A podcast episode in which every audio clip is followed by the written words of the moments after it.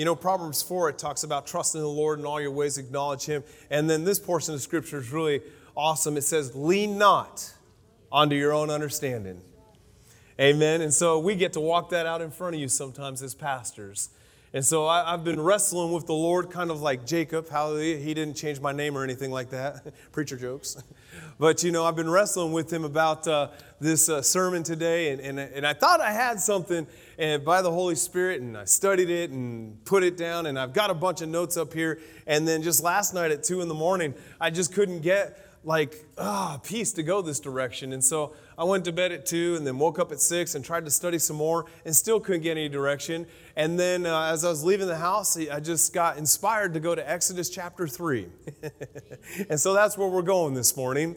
And uh, we'll see what the lord has for us there. And then we'll go through it. And if we get to my notes we get to my notes. If we don't we don't. But i believe you're going to get exactly what god has for you this morning.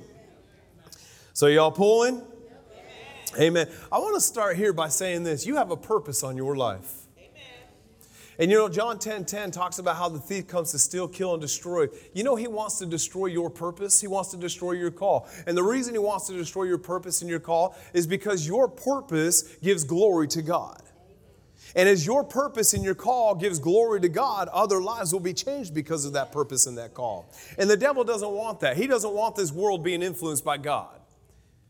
He doesn't want this world being influenced by Jesus and the Holy Spirit, but yet God will use you and your purpose and your destiny and your path and your life to serve as a witness to the goodness of God so this world can experience God. Amen. And so we kind of see that here in Exodus chapter 3 with Moses. And so today, this is what I believe by the Holy Spirit. As I release my faith for you, I believe that impartations will come to you to run your race to do the things that God has called you to do, to be that example, to be that city set up on a hill. Amen. And right now, I use my faith to curse any weapon that the devil has used, any weapon that's been formed against you, formed against your life, formed against your call, formed against your purpose. We break it now in Jesus' name. Someone say it's broken. Amen. And since that weapon is broken, you are now free to obey God. Glory to God. And so here in Exodus chapter 3, it says, One day Moses was tending the flock of his father in law Jethro, the priest of Midian, and he went to the deep wilderness near uh, Sinai or Sinai and the mountain of God. Verse 2 Suddenly the angel of the Lord appeared to him as a blazing fire in a bush. Moses was amazed because the bush was engulfed in flames, but it did not burn up. Verse 3 Amazing, Moses said to himself, Why isn't that bush burning up? I must go over and see this. So we know this as the call of Moses, but the call of Moses, maybe this is where it was identified to him through this burning bush, but it was placed within him from his mother's womb, just like the call of God has been given to you from your mother's womb. Amen. There's a reason why the devil, throughout church history and even today, goes so harshly and rapidly and aggressively after children. You know, you can look here in, in, in Exodus, the chapters preceding this, and it was all about killing the kids. Getting rid of the children before they have an opportunity to fulfill their destiny. And guess what? The devil has no new tricks. He's doing the same thing today, but he's doing it a little different. He's trying to kill their call by deception. He's trying to kill their call by what Rick Renner talked about last night mind manipulation. And he's telling children, you can change everything about you. And he, what he's doing is he's pulling them away from who they are in God. And he's pulling them away from their call because he knows the generations that will be influenced by them if they can just grab a hold of their call and grab a hold of their purpose. And let it be said about you too the generations that can be influenced by you if you'll just grab a hold of your call. Yes. Grab a hold of your purpose. The Word of God teaches us that all are called. Not just ministers. All are called, but few are chosen. The Word of God there is teaching us that He has a call for you, but please respond and choose that call. We see in Moses in the chapters preceding this, he sensed that call in his life. I've been called to be a deliverer. Amen. And what I'm ultimately supposed to do is point to Christ, who is the ultimate deliverer right? And so he saw his people, the Israelites, being oppressed by the Egyptians. And we're going to read it here in just a minute. And he said, I have to do something about this. And so he went out to defend them. And he ended up killing an Egyptian and then he buried him in the sand. right? And so then he went to the Israelites and he said, Why are you letting them do this to you? Enslave you like this and keep you down like this? Let's go, God. Let's serve God. And they said, Who are you to talk to us, the one who's killed the Egyptian? And then Pharaoh found out about it and he was going to kill him. So what did he do? He fled and went out here. And now we pick it up in Exodus chapter 3. But let us be like Moses. When God is calling, don't run from it, run towards it. The destiny He has on your life is not changing, friends. The gifts and the callings of God are without repentance. He's already made up His mind about you.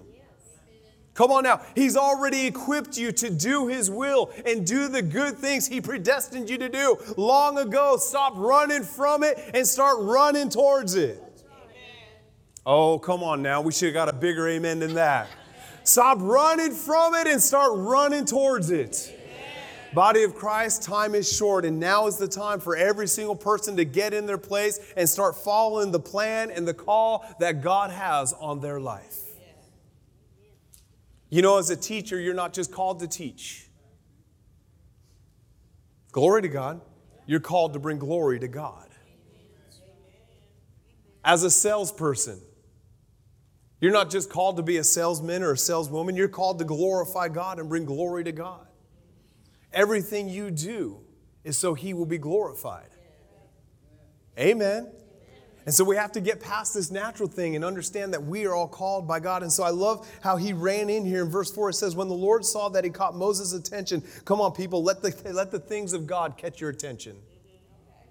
So many things bidden for our attention, but let the things of God catch our attention. God called to him from the bush and he said, Moses, Moses, here I am. Moses replied. If you want to be used by God, learn from this, simply be available. When you're at the grocery store and God is calling out to you, Moses, Moses, go pray for this person, go minister to that person. You know, what holds us back lots of times from walking in the purposes of God? You're as bold as a lion.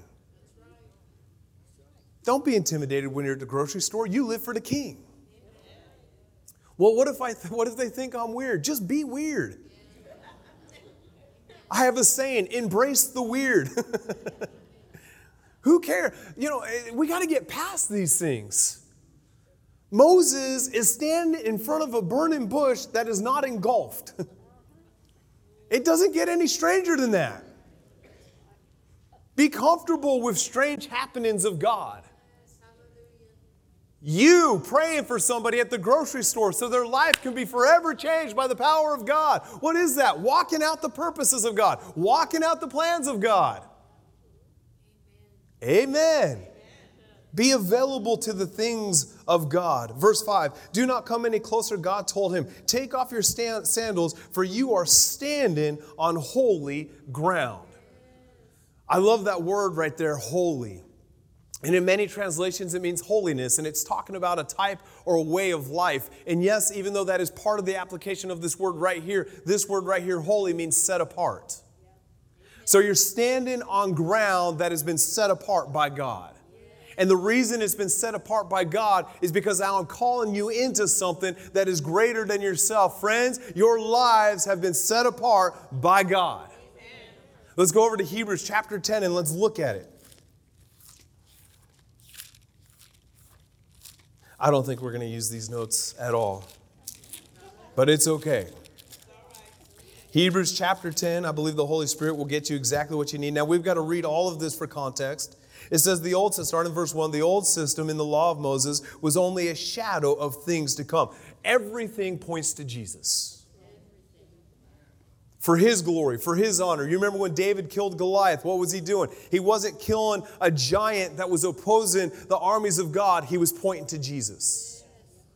He says, I'm going to kill this giant so that everyone will know that there's a God in heaven, but he's pointing to one that is coming who's going to kill the giant in our lives that was sin.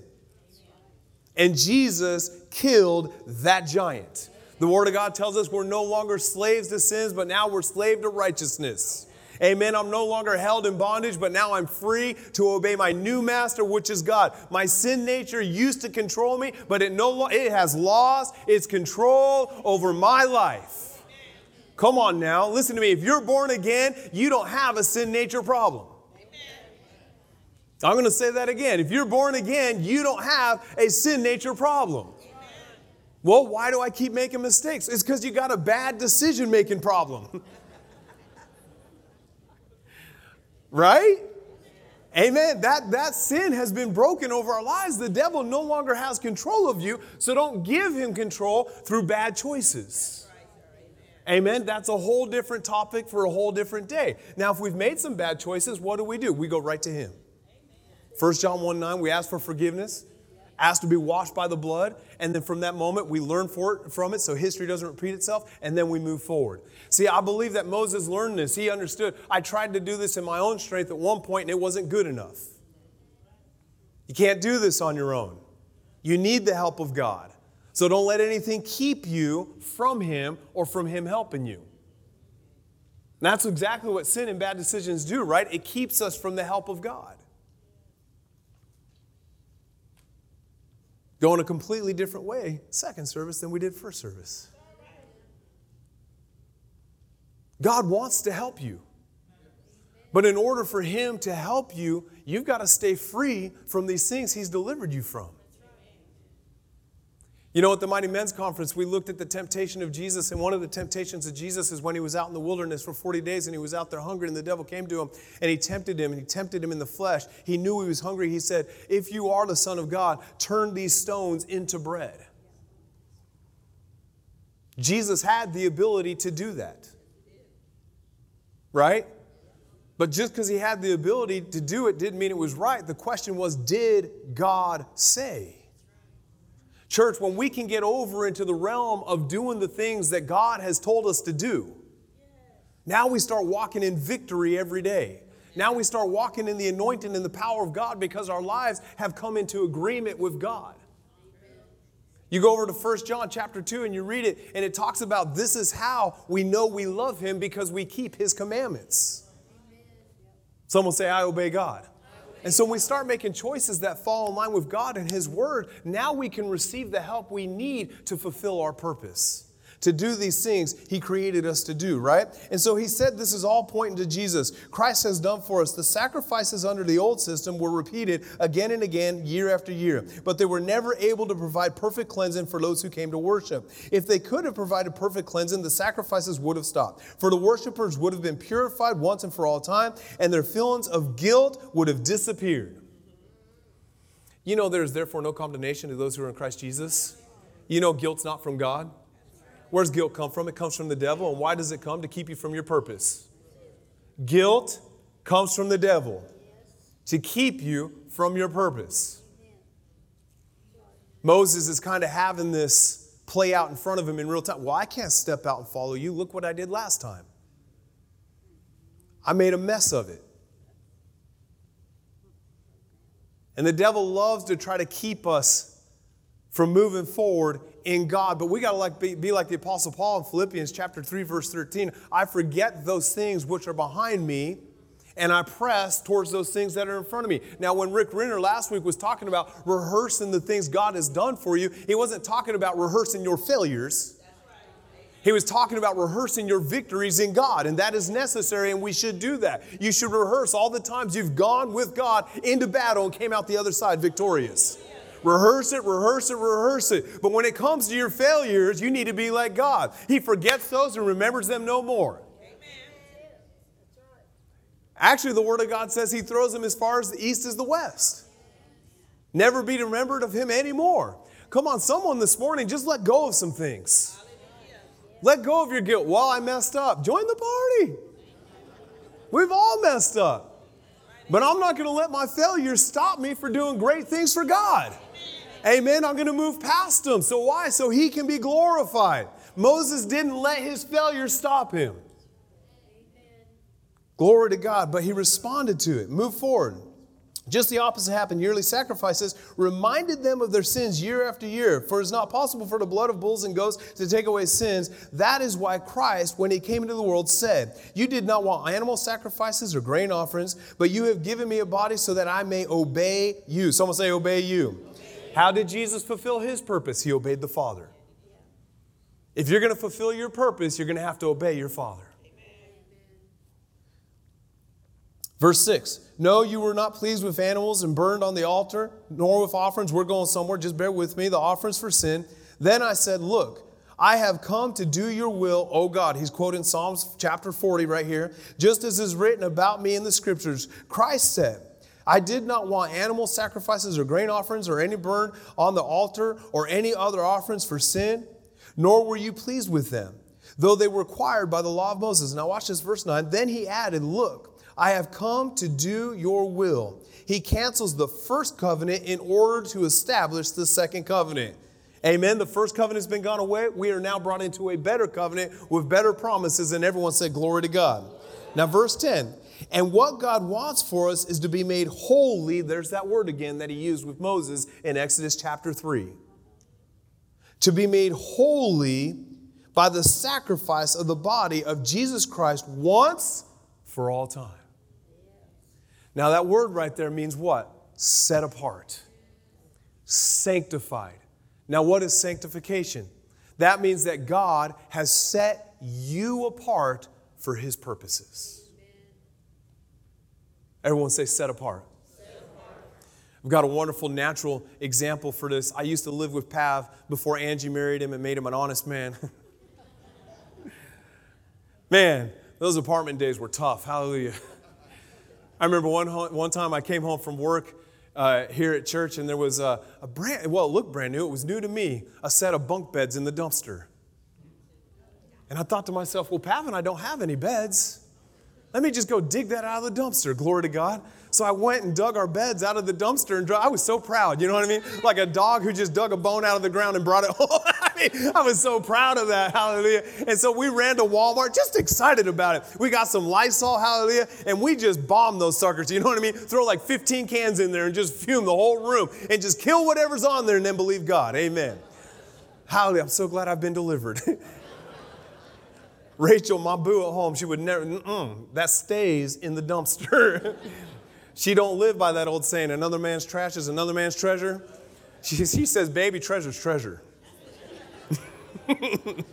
I need you to recognize the difference. Hallelujah. And that's what marriage does, gentlemen. Hallelujah.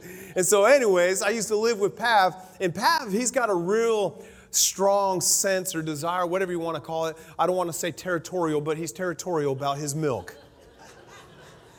And so when we would go to Walmart, we would get milk and we'd bring it home, and Pav would get a Sharpie, and the first thing he'd do would put it in the fridge and he'd write Pav on his milk.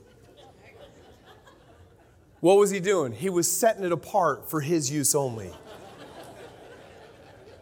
Can I tell y'all a little secret? It never stopped me from drinking it. Pav's like, Where'd the milk go? I don't know, brother. I guess it just evaporated in the fridge. Don't know what to tell you. He wrote his name on it. God has written his name on your life.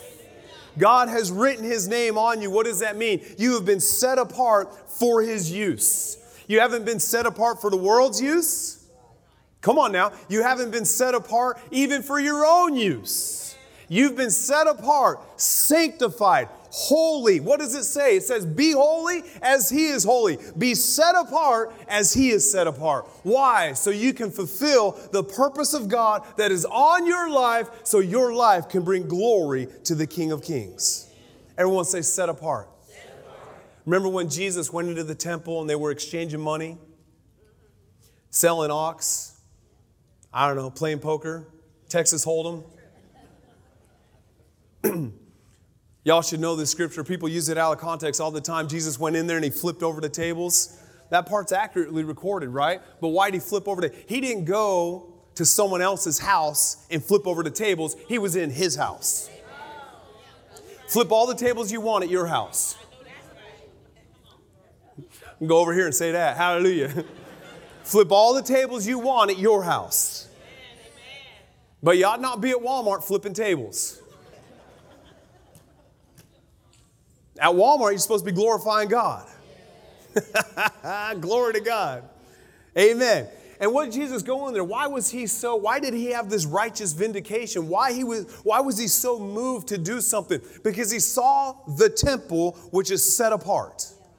Set apart for prayer, set apart for worship, set apart for miracles and he saw it being used for something that it wasn't designed for, and it frustrated him to where he went in there and he ran them all out. And then look at this now. As soon as he ran them all out, what happened? They brought in the lame and he prayed for them and they were made whole. Signs, wonders, and miracles once the temple got back to its purpose. You want to walk in signs, wonders, and miracles? Then get your temple back to the purpose of God. Don't let this world hijack it. Let's go over here to 2 Corinthians or 1 Corinthians. Don't let the world hijack God's temple.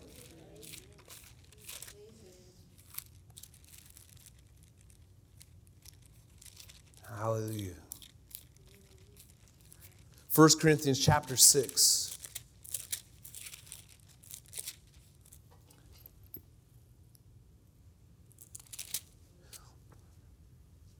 We'll just start in 18 because it's, well, yeah. Run away from sexual sin. You know, I shared this a little bit at the Mighty Men's Conference. you know, the Bible tells you that you're supposed to resist the devil, right? James 4, submit yourselves. Chapter 4, verse 7, under the mighty hand of God, right? And then resist the devil and what he will flee from you. We're told by the Apostle Paul to fight the good fight of faith. Amen. And so when the devil comes to do things in our life, we're supposed to resist him. When the devil comes to do things in our life, we're supposed to fight the good fight of faith. But notice this every time you see sexual immorality in the Word of God, God tells us to flee. And this is applicable for men and women. Right? There's certain things the devil tries to do in your life that you're supposed to fight against it, but then there's other things he tries to do, you just walk away from it. I'm not even messing with this. Let me just walk away from it, right? Why? So we can stay true to his calling and to his purpose. Another sin clearly affects the body as this one does, for sexual immorality is a sin against your own body. Verse 19. Or don't you know that your body is the temple of the Holy Spirit who lives in you and was given to you by God? You do not belong to yourself. Verse 20, for God bought you with a high price, so you must honor God with your body. See, when they were in that temple and they were doing all the things that the world does, it was not honoring God. And so Jesus cleaned it up, just like He cleaned up my temple, just like He cleaned up your temple by the work of the Holy Spirit. He cleaned it up. Amen. And so we must understand I'm not a temple for the world anymore. I haven't been set apart for the world's use. I've been set apart for God's use. And I'm not set apart because I'm a minister. I'm set apart because I'm a child. Amen. And guess what? You're a child too. So what does that mean? You've been set apart. Don't let the world hijack the temple. Use that temple to bring glory to God. Just like Moses did. You, now, look, I, I do want to read this. This is in my notes. I found this quote by John Piper. He's talking about glorifying God. He said, Glorifying means feeling and thinking and acting in ways that reflect His greatness, that make much of God and give evidence of His supreme greatness in all of His attributes, in all of His satisfying beauty, in all of, the man, in all of His manifold perfections. So I wrote these questions down, and I want to ask you about being wholly set apart. Number one, do we think and act in ways that reflect His greatness? Don't let anyone hi- hijack your temple. Think and act in ways that reflect His greatness. Number two, do we make much of God or are we busy making much of ourselves? Again, I'd like to refer to last weekend at the Mighty Men's thing, we talked about pride. Pride's dangerous. The Word of God tells us that pride goes before the fall. The glory of God's not on your life to make much of you, the glory of God's on your life to make much of Him. Come on now. And when we get a revelation of that, we can go and aspire to new heights. But you can't aspire to new heights if your life is all about you. Jesus said this in Matthew. He said, My true disciples, they pick up their cross and follow after me. I love what he said deny yourself. Don't be about your glory, be about my glory. Are we making much of God? Mr. Miller quoted it during praise and worship. I love that scripture. May I decrease so that God may increase. Don't get caught up in the pride of life. There's no victory in pride. Amen? Amen? I talked about at the Mighty Men's thing how sometimes Christians, even in their testimony, pride oozes out of them.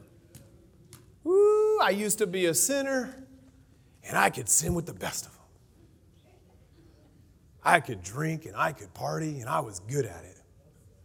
What is that? That's pride. You know what that's going to do? That's going to cause them to slip right back into that lifestyle. And so don't have anything to do with pride. Let's do what the Apostle Paul says May I never boast in myself, but only boast in the cross of Jesus Christ. Make it all about Him, and that's how we walk in victory. Make much of God. The last one does our life give evidence of His supreme greatness in all of His attributes? Does my life give evidence? And He is supreme. Does my life give evidence of His supreme greatness in all of His attributes? Now go back to Exodus chapter 3. Hallelujah. We'll jump all the way down to verse 9. The call of Moses to be a type and a shadow of the deliverer, Jesus Christ.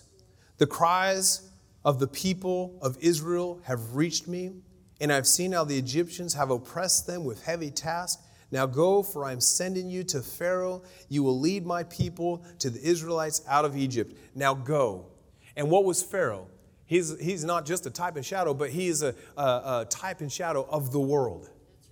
And so, what is God saying? Now go, I'm sending you to Pharaoh. And what does he say to us? He says, Go, I'm sending you into the world. You are sent, set apart for his purposes. Right? Isn't that what scriptures tell us in Mark 16, 15, 16? Go into all the world. Right? Preach the good news.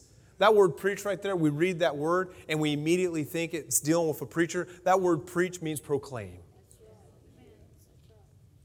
And we're supposed to be proclaiming God and His goodness everywhere we go. Oh, why? Over in Matthew 5, it talks about doing these good deeds. And as we do these good deeds, it will shine out for all to see so that they may give glory to our Heavenly Father. As you proclaim the good news of God, just through your life, others will see it and they'll be drawn to it. Lift up Jesus in your life, just like he was lifted up on that tree.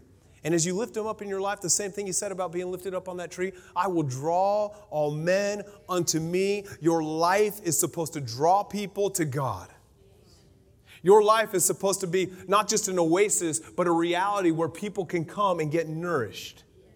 Right? You're supposed to be a testimony of the goodness of God, a testimony of the miraculous power of God a testimony of the faithfulness of God, a testimony of the grace of God. Amen. And so we have to understand that He's called us into the world so we can help the world. Verse 11, but who am I? To appear before Pharaoh. Moses asked God, How can you expect me to lead the Israelites out of Egypt? Then God told him, I will be with you, and you will serve as proof that I sent you. When I've brought the Israelites out of Egypt, to return here to worship God at this very mountain. But Moses protested, If I go to the people of Israel and tell them that God is ancestor who sent me, they won't believe me. They will, they will ask, Which God are you talking about? Here, there's many gods. Right? I, I forget where it is in the Old Testament, but he said, decide which God you're going to serve. the God of your ancestors, right? And so we have to decide are we going to serve? There's many gods. Ooh, let me not just get stuck here, Holy Ghost. There's many gods, but there's only one living God. There's only one. That's the Alpha and the Omega, the beginning and the end, the King of Kings and the Lord of Lords. There is only one, and we've been called to serve Him and to serve Him with all piety, to serve Him with fidelity. We have been called to give our lives to Him and Him alone. Amen. And so let us not worship all this other false nonsense that's out there that a lot of people are trying to even drag into the church. I worship God, I don't worship people. Hmm. Hallelujah. Verse 14. They will ask which God you're talking about. Now, verse 14, God replied, I am the one, I am the one, I am the one who always is. He's saying, before I even give you a name, just know that I am. Just know that I've always existed. Pharaoh forgot that there was a God. The Israelites, they didn't forget because they were crying out, but they were desiring to see the living God, the one who is. And we know that this is a powerful statement. We see Jesus repeat this in the Gospels, and when he stands up, when they come to get him, they got all those pitchforks and those, those deer antlers, those torches. The Bible says it was a band of men. What's a band of men? Six to eight hundred to a thousand men. And they said, We're searching for Jesus of Nazarene. And then Jesus stood up, and what did he say? I am. And then all those non believers were just slain in the Spirit. There's power in just his very existence. there is power in his very existence. Just him. just him being. And then he said, You know, just tell them that I am. God replied, I am the one. Just told him, I just tell them, I am has sent you. God also said, Tell them that now he gives them some names. The Lord, the God of your ancestors, the God of Abraham, the God of Isaac, God of Jacob, has sent me to you.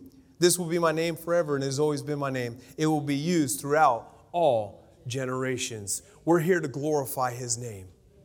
So all generations may know.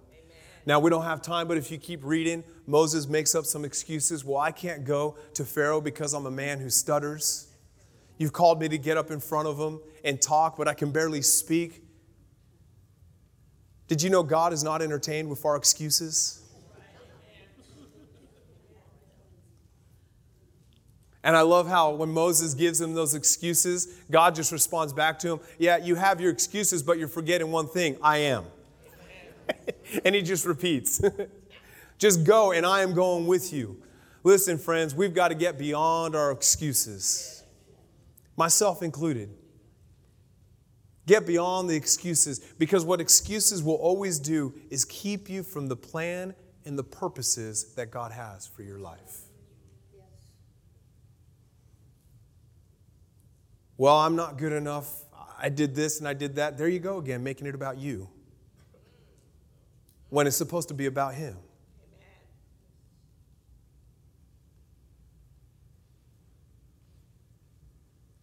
Right? And then as you make it about Him, He'll work with you every step of the way. Right? That's what He told Moses. See that staff in your hand? Throw it down and let it turn into a snake. And then it turned into a snake, and what did he do? He said, Now reach it and grab it back up by the tail. And he reached out, grabbed it, turned back into a shepherd's staff, right? And then he said, Also, now put your hand inside your cloak. Put your hand inside your cloak. When you pull it out, it was white as snow, turned to leprosy. He put it, said, Put it back in, put it back in, pulled it out, and it was healed. God said, Listen, as you obey me and go in my word and go in my plan and go in my purposes, I'm going to help you every step of the way. I'm going to do sign, and this is what he's saying about your family. Come on now, whoo, this is good. This is what he's saying about your business. This is what he's saying about your life. As you follow me, I'm going to help you every step of the way. And if it takes a miracle, I'm going to do it. If it takes a miracle for your business, I'm going to do it, but just follow my plan. If it takes a miracle for your family, I'm going to do it, but just stay with the plan if it takes a miracle. See, God so wants to help us, but we have to follow Him in everything we do.